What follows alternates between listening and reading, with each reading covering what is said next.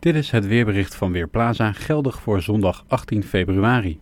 De zon krijgen we vandaag niet te zien. In het zuidoosten start de ochtend nog droog. In het westen, noorden en midden zijn er perioden met regen en de regen breidt gedurende de ochtend uit over het hele land. Ook de middag verloopt grijs en nat met langdurige regen. Het is 9 of 10 graden en daarmee is het zacht voor half februari, maar door de regen en de matige in de kustregio's soms vrij krachtige wind uit het zuiden tot zuidwesten is daar weinig van te merken. Vlak aan zee is de wind zelfs krachtig, windkracht 6. In de avond wordt het vanuit het westen op de meeste plaatsen droog. In de nacht naar maandag koelt het af naar een graad of 7.